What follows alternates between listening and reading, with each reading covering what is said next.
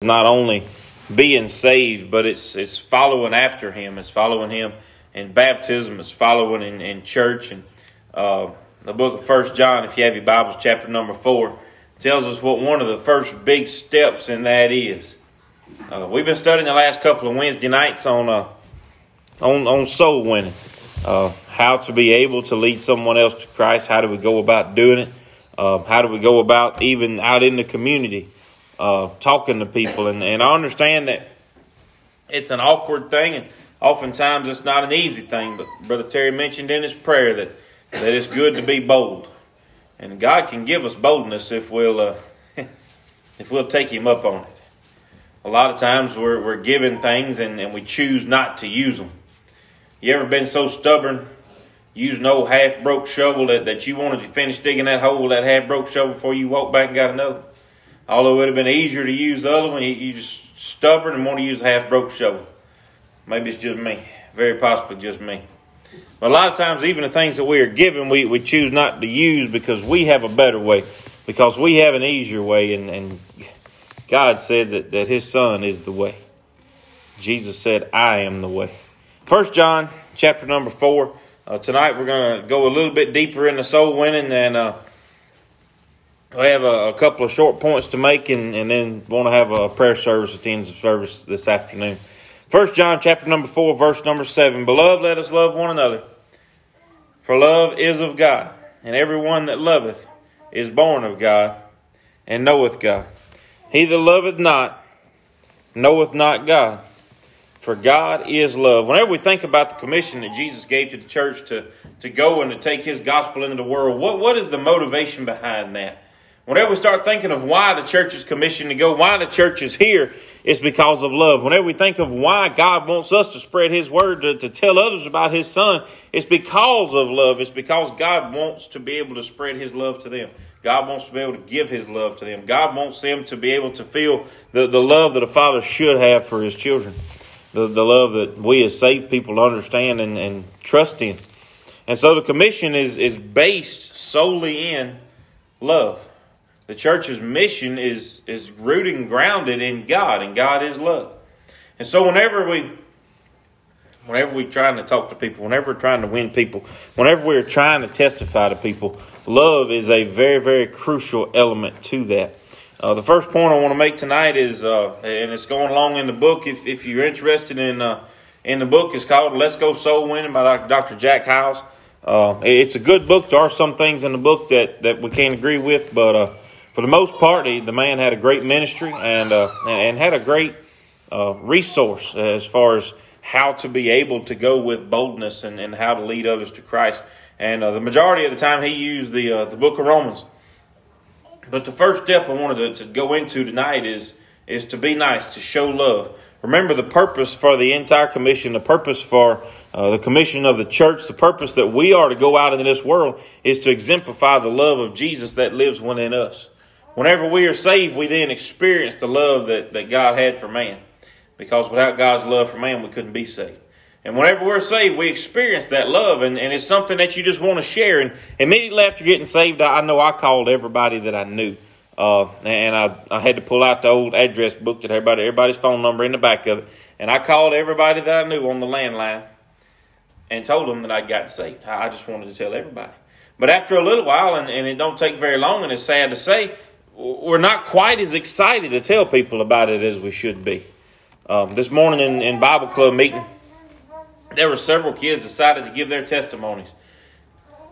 And it was an awesome thing. It really was. The kids had great testimonies. They were all junior high kids. They had all been saved either over the summer or the beginning of this school year. The ones that had been saved for several years and, and had come four or five years ago and, and told me that they had gotten saved down at church, then they didn't want to give their testimony. Their fire had kind of dwindled out. Now, I'm not saying that, that they had, are separated from God, that, that they are, are wandering away from God. I'm not saying that at all. I don't know them that well. But they didn't want to get up in class and give their testimony. But whenever they were saved four years ago, they told everybody about it. They, they wanted to. They were bragging about it. And a lot of times that's the difference. That's the difference in, in the zeal that we have for God's work. Immediately following salvation, that, that fire is burning hot. It's something new, it's something exciting. We are in a place that we have never been before, and, and we are filled with God's Spirit for the first time in our life, and, and everything is is awesome. It's, it's, it's the best word I have for it. Everything is awesome, and we want to share it. We want to give it to other people. We want to be able to tell others that, so that they can feel the way that we feel. But all too many times, two or three years later, we miss that part. So the first part of uh, the first step tonight of, of going soul winning is to go in love. Remember the purpose wherein we're going. We're going because we love each other, because we want to we want to love them. We want to see them saved because God commanded us to love. He said in verse number eight, He that loveth not knoweth not God, for God is love. And so if we cannot go in love, we are we're, hurting ourselves. I'm not saying we're defeating the purpose. I'm not saying someone else cannot get saved, but we are missing a blessing if we cannot have love in our heart for each and every individual that we're going to try to witness to. For everybody that we meet this week, it should be a burden of our heart to at least try to, to show them through our life Jesus. But a lot of times we miss that. The purpose of the church is to spread the gospel, the good news, God's love. They're one and the same. The gospel is a, a, a book of God's love. The, gospel is a testimony of God's love. Our life is a testimony of God's love. And the purpose of the commission is for us to go and to share that. But have you ever met these type of people that's a little bit over the top? I'm not saying that it's even possible to be over the top for God. But whenever you first meet somebody, and I, call these individual individuals bubbly individuals. You ever met a bubbly individual? Everything about them just makes you grin and smile. They're, they're just, it seems like their personality is bubbling over. Whenever we go with love, that should be bubbling over inside of us. The psalmist says, My cup runneth over. God said that He'll fill our cup to the brim and, and keep on going with blessings. And He has to each and every one of us. And so whenever we go, we, we must go in love. We're not going to rebuke. We're not going to tell somebody that they ought not be an alcoholic. We're going to tell them God loves them. We're not telling them that they ought not have a different woman at the house every night of the week. We're going to tell them that we love them. We're not going to tell them that they missed church this past Sunday and I saw you on the golf course. We're going to tell them that we love them.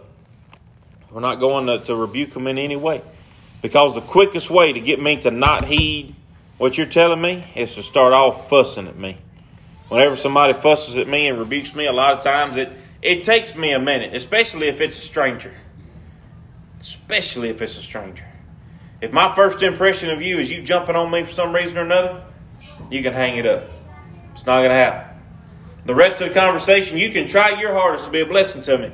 But if our first interaction with each other is you jumping on me for something, chances are you're never going to be able to have a significant impact on my life until we get past that. And so whenever we go, we go with love. We, we go not to rebuke, but we go to be, for lack of a better term, complimentary. The easiest way to, to get someone to invite you in or to even listen to what you have to say is to brag on them. Everybody loves to be praised, right? I love it when people tell me I look sharp, even if I don't. I love it. I like it whenever people tell me that, that the work I did was is good work. It looks nice, even if it ain't in teaching, whenever we give criticism in, in college, we weren't allowed to criticize kids. And at first I said, well, that's one part of the, the problem with humanity is we're not allowed to criticize kids. That's wrong. We were required to give a three to one ratio. So if we have one criticism for this individual kid or, or for this paper that we're grading or whatever it may be, we're more than welcome to give out criticism. But for every criticism we give, we have to pay them three compliments. We have to brag on them in three different directions, and it can be the most minor and minute things. But studies have shown that if you compliment somebody in a conversation, in a meeting, in an interaction, on even on a paper, if you compliment them three times, they'll take that criticism well. They, they won't shut down, you won't lose them. And so, whenever we begin to go and, and to show love, complimenting somebody ain't, ain't a bad way to start. It's really not. Tell them they look nice. Tell them their yard looks stupendous, even if it's mediocre at best. Tell them that they're, they have a nice house. They have a real nice place back here. It's wonderful to meet you. Pay them a compliment. And I'm not saying we're trying to trick anybody. But to, to be a friend, you must first show yourself friendly. To be loved, to be invited in, to be received, we must first show love. We must first show that we're a nice person. The third thing that we want to hit tonight is, is one of the most difficult, and it goes right along with the fourth. To love someone, sometimes you got to listen to them, right? Uh, my wife got on to me on the even getting ready for church today. I, she said, "Well, you don't listen to me half the time anyway." I'm sure none of you other men have ever heard that ever. I get it often. We are very, very guilty of not always listening, not always paying attention. Sometimes nodding off, being thinking about a million other things in another different direction. But whenever we're trying to witness to someone, whenever we're trying to be a blessing to someone, whenever we're trying to reach someone, they may have something in their life that we know nothing about. And they just need somebody to talk to. Be that person. They may have something in their life that, that that's troubling them, that they need to bounce off of somebody. Most of the time, you don't have to say a word. Just sit there and listen. And it will mean the world to people. I've been there myself. Be a good listener but don't get distracted and off topic. If you go to someone's house, if you introduce yourself to someone, if you walk up to someone with the intention of telling them about Jesus, don't get distracted and talk about golf and fishing and baseball and football and how good LSU is and how bad McNeese lost and, and uh, the best school in the state is Louisiana Tech. And, and don't get off on all of that. And forget to tell them about Jesus. It's wonderful to talk about football. People can find common ground in football. But don't forget to tell them about Jesus. Fishing's a wonderful thing, especially if you have pictures on your phone of all the fish you caught. But don't forget to tell them about Jesus. Listen to their problems. Encourage them. Talk with them. But don't forget to tell them about Jesus. It's very, very, very, very easy to get distracted, to get off topic, and to leave. You ever walked into a room and not remember what you came in there for? We can't walk into a conversation and forget what we came in there for. We can't walk up to a door and forget what we walked up there for. It's very, very easy. Much easier than you would think, but it's there. And the last two go hand in hand as well. The first is use your own testament. I told you this morning, Bible school, so Bible study. In school, some of the kids uh, gave their own testimony. It's a beautiful thing. But a lot of times people won't hear it from a preacher, but they'll hear it from a friend. They won't have it from a preacher, but they'll have it from a coach. They won't have it from a preacher, but they'll have it from a teacher. They won't have it from a daddy, but they'll get it from a stranger. They won't listen to grandpa, but they'll get it from a friend who showed them that they cared. Share your testimony with them. Everybody's testimony is a little bit different. I, I, I don't, to the best of my knowledge, in my lifetime, nobody else has been saved sitting on the same, sitting in the same pew in the same spot that I had while the same man was preaching. To the best of my knowledge, nobody has the exact same testimony as me.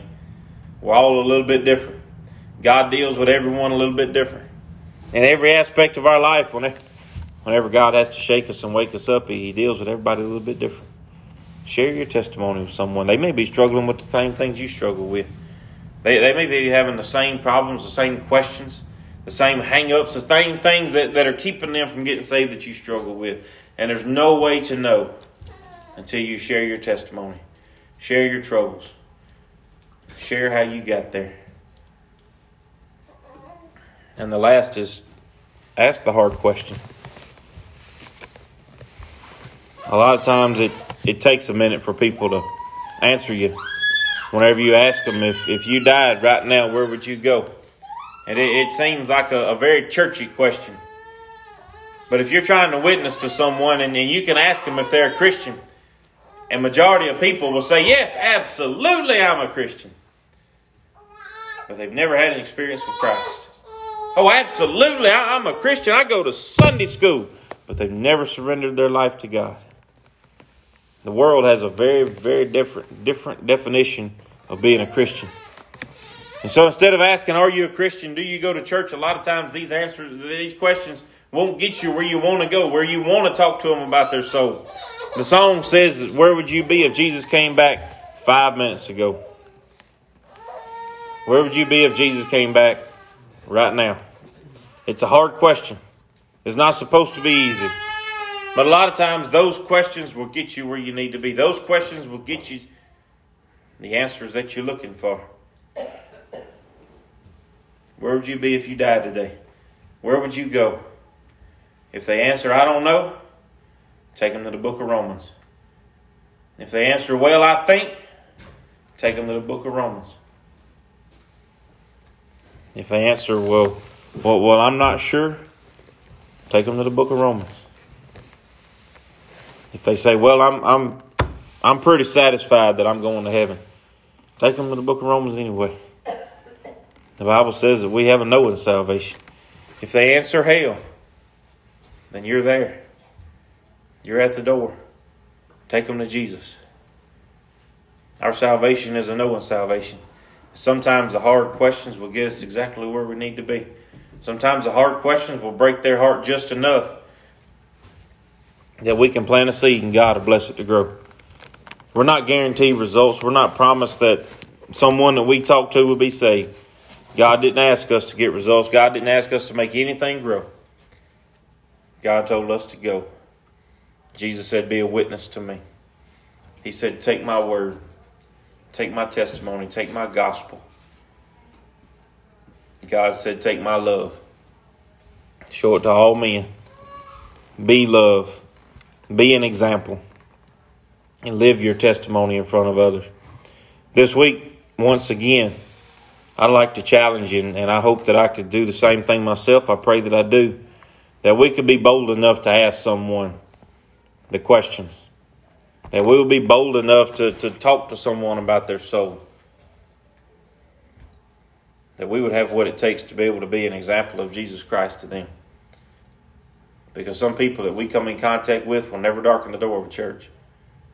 They'll never make it to a church. They may never crack a Bible. They may not hear it from a preacher. They may not hear it from their mama, their daddy, their grandma, their grandpa that loves them. But they may hear it from us. They may hear it from you. They may take it. They may understand it. But ask the hard questions. Right now at, at church,